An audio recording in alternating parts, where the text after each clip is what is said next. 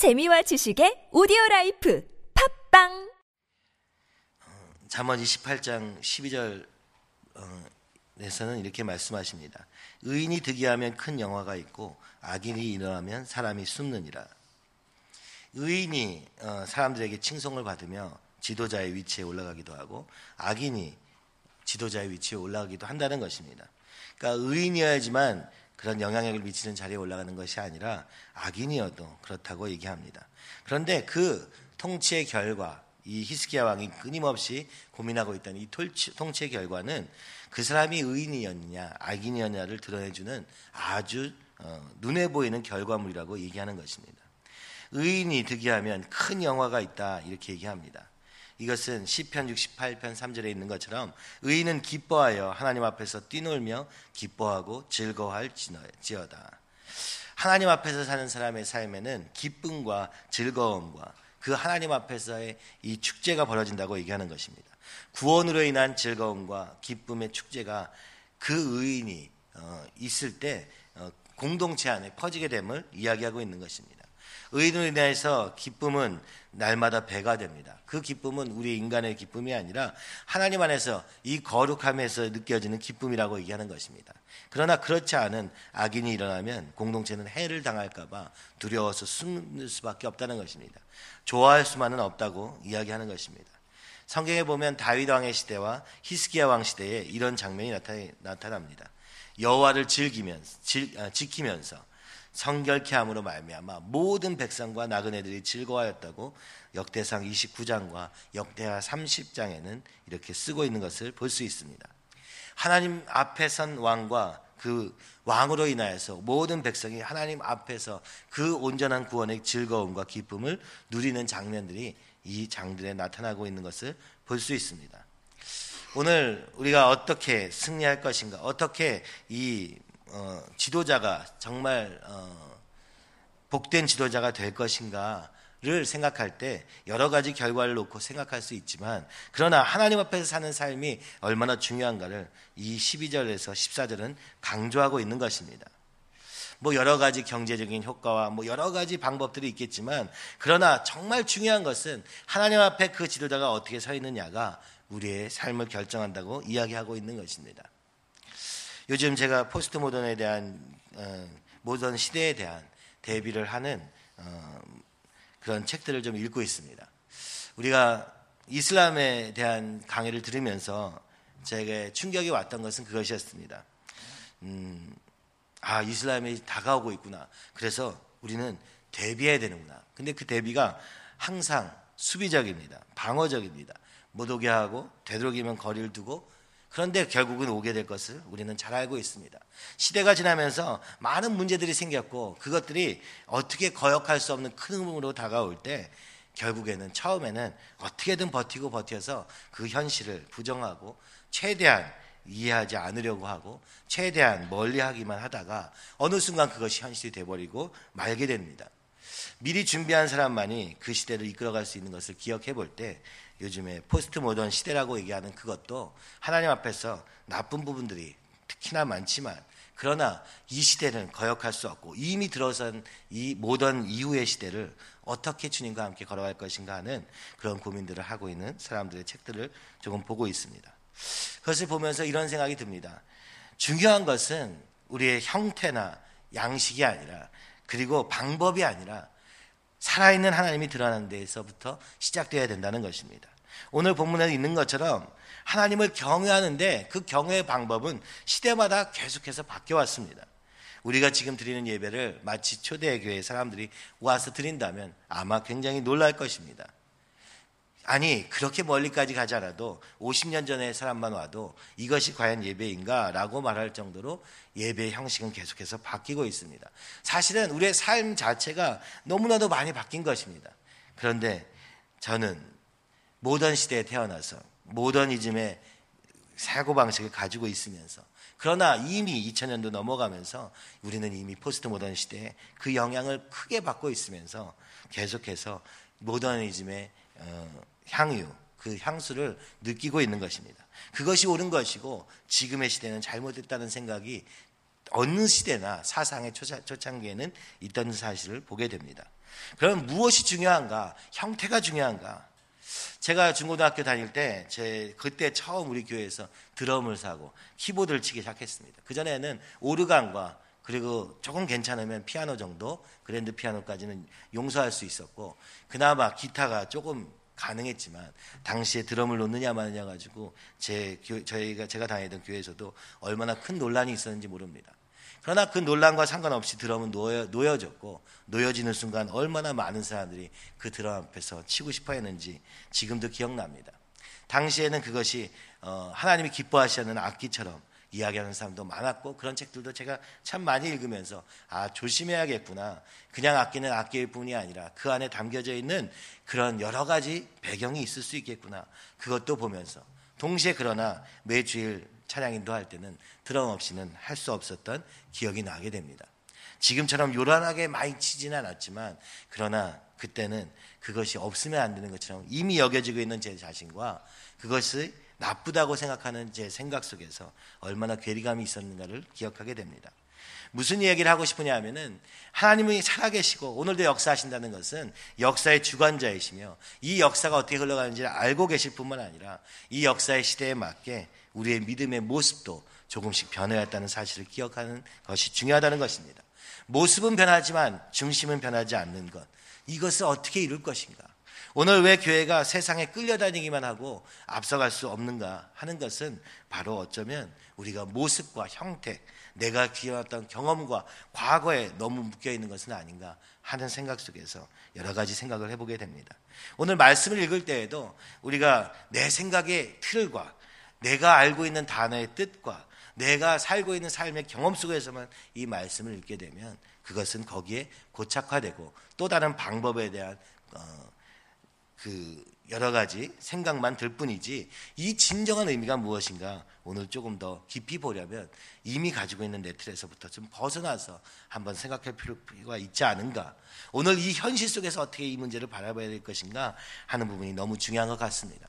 오늘 나라가 통치의 결과로 말미암아서 시끄러운 이때에 오늘 우리가 다시 돌아봐야 할 것은 그것이 옳고 그르냐는 이미 결정난 것이요. 그렇다면 나는 어떻게 살아야 될 것인가?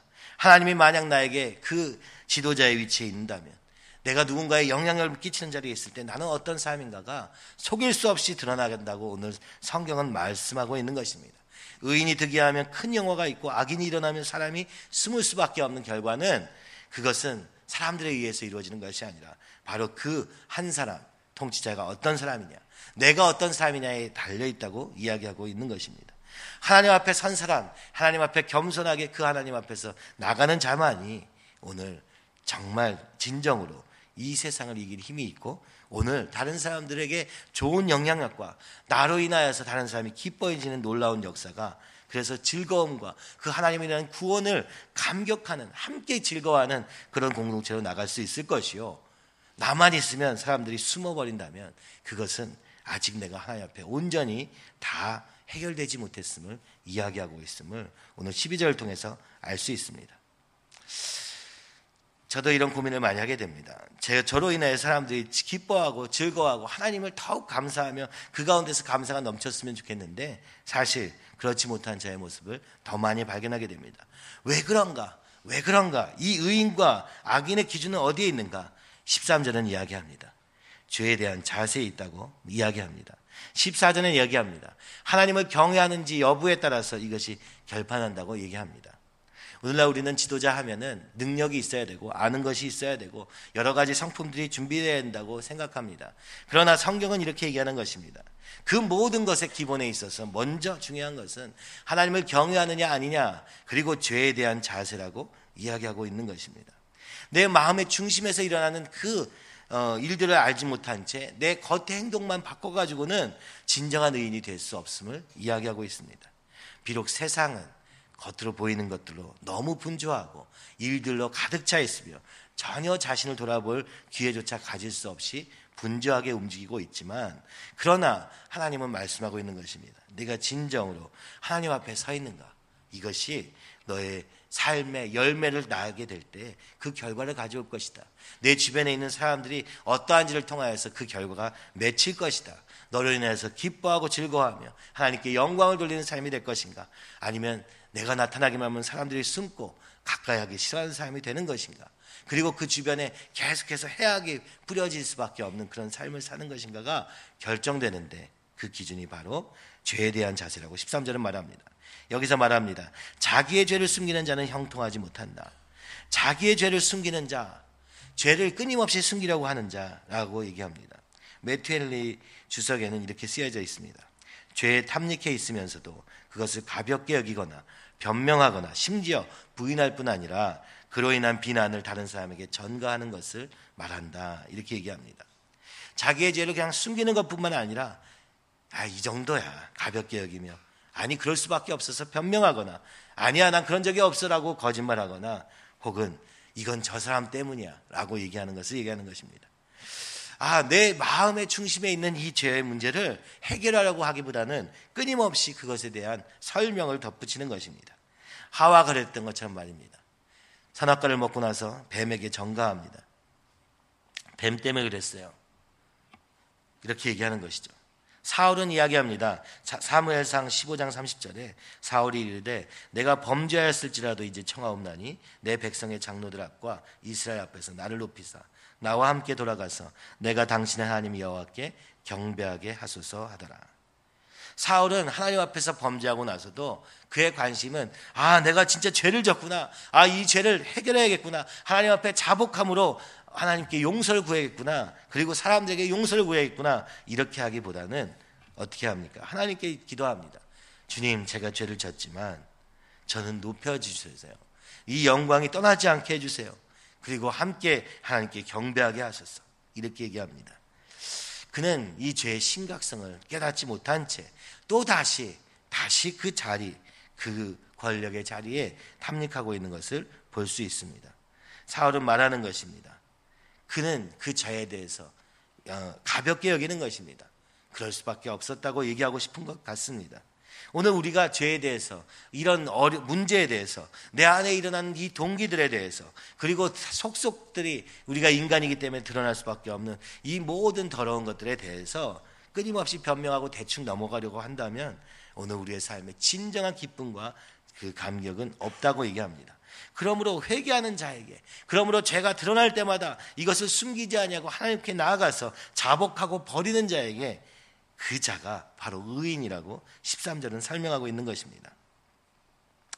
다윗은 시편에 이렇게 얘기합니다. 32편 1절에서 3절 허물의 삶이 받고 자신의 죄가 가려진 자는 복이 있도다.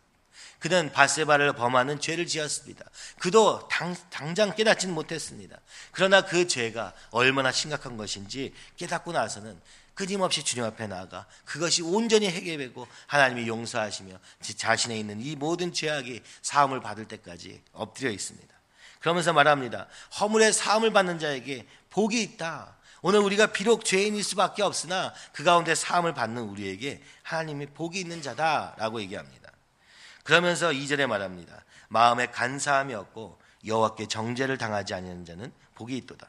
그러나 이렇게 죄를 지을 수밖에 없는 우리지만 만약 우리 안에 이 마음 안에 간사함이 없고 이 정죄를 당하지 않을 수 있다면 이 죄와 미리 예방할 수 있다면 이 죄를 짓지 않고도 하나님 앞에서 걸어가는 삶이 있다면 이것이야말로 진정으로 복된 것이 아니냐 이절은 이야기하면서 3절에 말합니다. 내가 입을 열지 아니할 때 종일 신음함으로 내 뼈가 쇠하였도다. 이 죄를 간직하고 없는 척하고 무시하고 전혀 보지 못한 척한 그때 자기의 신경을 고백하면서 그때 사실 괜찮은 것 같았지만 내 뼈는 쇠하고 있었다. 종일 신음하는 자와 같았다. 오늘 우리는 죄, 죄를 지을 수밖에 없고 이 죄로부터 완전히 자유로워질 수는 없습니다. 오늘 이 땅에서는 말입니다.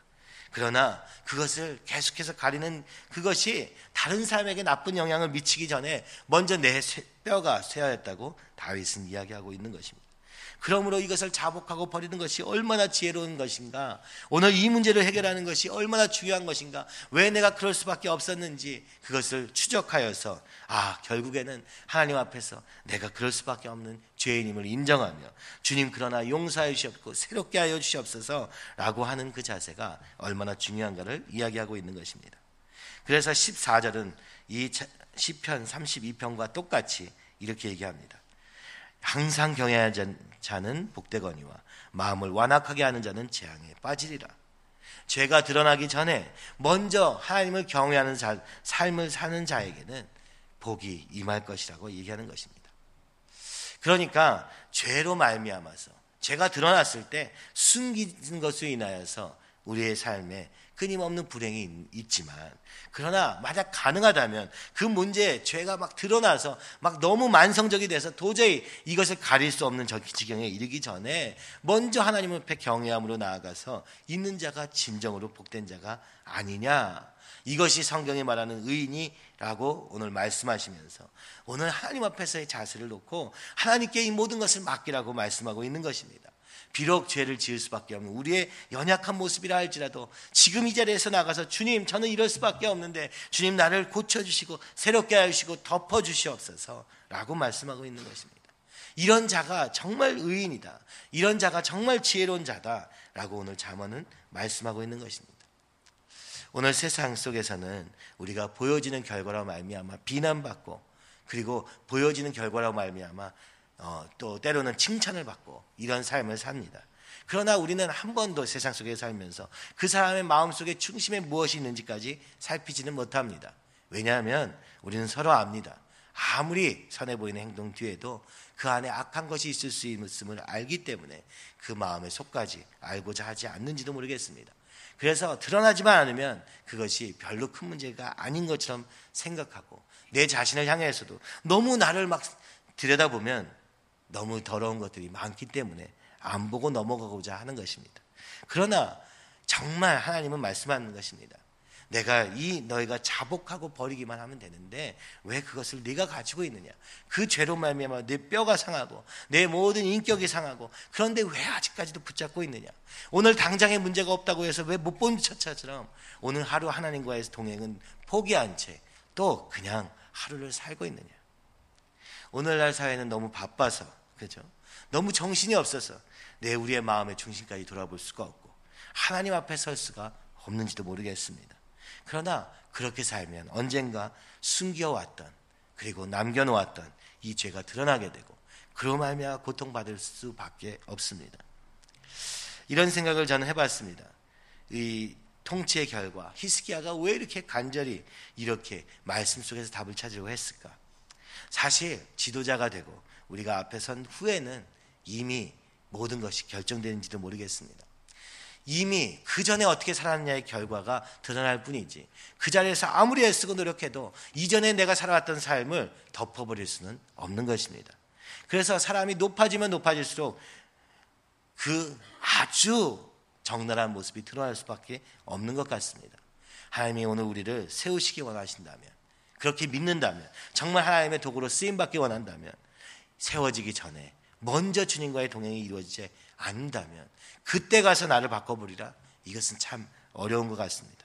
저, 저 자신을 보면서 그런 생각을 합니다. 어려서부터 말씀에 순종하는 삶을 살았더라면 어려서부터 하나님 앞에 엎드리는 삶을 살았더라면 훨씬 더 쉽지 않았겠는가. 그러나 또 나를 위해서 이 씨름을 지금 이 자리에서 해야 되는 이 상황이 그 과거에 죄에 탐닉하던 그런 모든 순간들로 인하여서 나와의 싸움도 아직 끝내지 못한 사이에서 다른 사람의 죄와 싸운다는 것이 얼마나 때로는 벅찬가 하는 생각이 들면서. 만약 가능하다면 오늘 우리가 아무 문제가 없는 것 같은 상황에 아직은 우리가 아직 준비되고 있는 상황에 이 하나님을 경외함으로 날마다 나아가 내 안에 있는 작은 죄라도 미리 자복하고 버림으로 말미암아 그것을 숨겨서 나, 나중에 드러나고 골마 터지기까지 기다린 것이 아니라 지금 작게 보이는 이 죄를 가지고 주님 앞에 나간다면 언젠가 그 사람이 하나님께 쓰임 받을 때 훨씬 더 능력 있게 쓰임 받고 훨씬 더 깨끗하게 쓰임 받지 않을까 이런 생각을 하게 되는 것입니다. 특히나 모던 시대를 이미 끝나고 포스트 모던 모던 이후의 시대에 들어선 지금 어떤 사상이 어, 드러나기 위해서는 한 10년, 20년간의 준비 기간이 있다고 합니다. 그때는 새로운 사상에 대한 끊임없는 어, 이 거부감만 있고 그것을 배척하고 무시하려고 한다고 합니다. 그러나 한 번 바뀐 세상은 그 사상의 시대는 절대로 다시 뒤로 돌아가지 않고 그것이 바로 중세에서 근대로 넘어왔던 르네상스와 종교개혁의 시대였고 오늘날 포스트 모던 시대에서 포스트 모던 시대로 들어가는 아주 중요한 역사적인 시점에 있음을 오늘 우리는 보고 있는 것입니다. 그래서 종교개혁 500주년을 맞이하면서 많은 사람들이 얘기하는 것입니다. 이제 종교, 우리의 믿는 이 믿음이 개혁되어야 된다. 다시 본질로 돌아가야 된다. 다시 생명력 있는 믿음으로 살아있는 하나님과 함께 살아야 된다라고 많은 사람들이 외치고 있는 것입니다. 이제 1년밖에 남지 않았는데 오늘 우리가 저는 하나님 앞에서 어, 다, 다 자꾸 고민하게 됩니다. 주님 그러면 어떻게 해야 됩니까? 알지 못하는 시대에 어떤 시대가 펼쳐질지도 모르는 시대, 이 과학의 발달로 인해서 완전히 모든 것이 이미 바뀌어가고 있는 이 시대 속에 오늘 우리는 어떻게 살아야 됩니까? 그것은 과거의 습관과 행동의 양식을 답습하는 데서 있는 것이 아니라 어쩌면 하나님이 살아계신 하나님이 인도하시는 새로운 길을 가야 될지도 모른다는 그런 생각을 하게 되면서 그렇기 때문에 더더욱 주님께 엎드리고 주님 어떻게 해야 됩니까? 오늘 이 살아계신 주님과 동행을 오늘 이 시대 속에서 어떻게 해야 됩니까? 이 시대를 살아가고 있는 사람들에게 이 복음을 어떻게 전해야 하며 그들의 필요는 무엇이며 하나님 그것을 어떻게 해야 됩니까? 묻는 자가 아니라면 오늘 우리는 갈 길을 놓친 채 또 다시 끌려다니는 삶을 살 수밖에 없는 것은 아닌가 하는 진지한 어, 고민을 하게 되는 것입니다. 그것도 그것 또한 방법에 있는 것이 아니라 오늘 이 살아계신 하나님과의 동행, 그 하나님을 경외함으로 날마다 한 걸음 한 걸음 주님께 의지하지 않는 것 없이는 불가능하다는 생각을 하면서 오늘 이 시간에 우리 함께 기도할 때 주님 오늘 내가 어떤 자리에 있든 어떤 어려움이 있든 없든 그것과 상관없이 하나님은 경외하는 자리에 있게 하사 하나님이 인도하시는 그 걸음 비전의 걸음 미래의 걸음 하나님이 지금 이 역사 속에 이뤄고자 하시는 그 하나님의 마음과 그 뜻을 분별하여 주여 아버지 준비되고 주여 사용되는 우리 될 수 있도록 인도하여 주시옵소서. 그 전에 먼저 내 안에 있는 모든 이 죄들을 숨기거나 변명하거나 합리화하거나 그럴 수밖에 없었다고 혹은 남에게 전가함으로 끊임없이 이 걸음을 걷지 못하는 자리에 있지 않게 하여 주옵시고 이제는 아무 문제가 없는 그 상황 속에서도 하나님 앞에서 겸손히 무릎 꿇어 주님이 말씀하시는 그 말씀을 따라 오늘도 달려가는 우리 모두가 될 수 있도록 인도하사 이 새로운 시대에 주여 아버지 이 앞으로의 10년, 20년의 시간 동안에 하나님이 우리를 통해서 하고자 하시는 일을 미리 우리의 마음에서부터 준비하는 오늘 하루가 되게 하여 주시옵시고 오늘 우리의 삶의 구체적인 걸음 속에서 이 일들이 시작되도록 주님 인도하여 주시옵시고 기도하는 기도마다 응답하여 주시고 보여주시고 우리의 갈 길을 알려 주시옵소서. 오늘도 어, 주인 되시며 오늘도 이 교회의 머리 되신 주님의 인도하심을 구하오니 주여 역사하시고 인도하여 주시옵소서. 이 시간에 주님을 크게 세 번 외치면서 함께 기도하시겠습니다.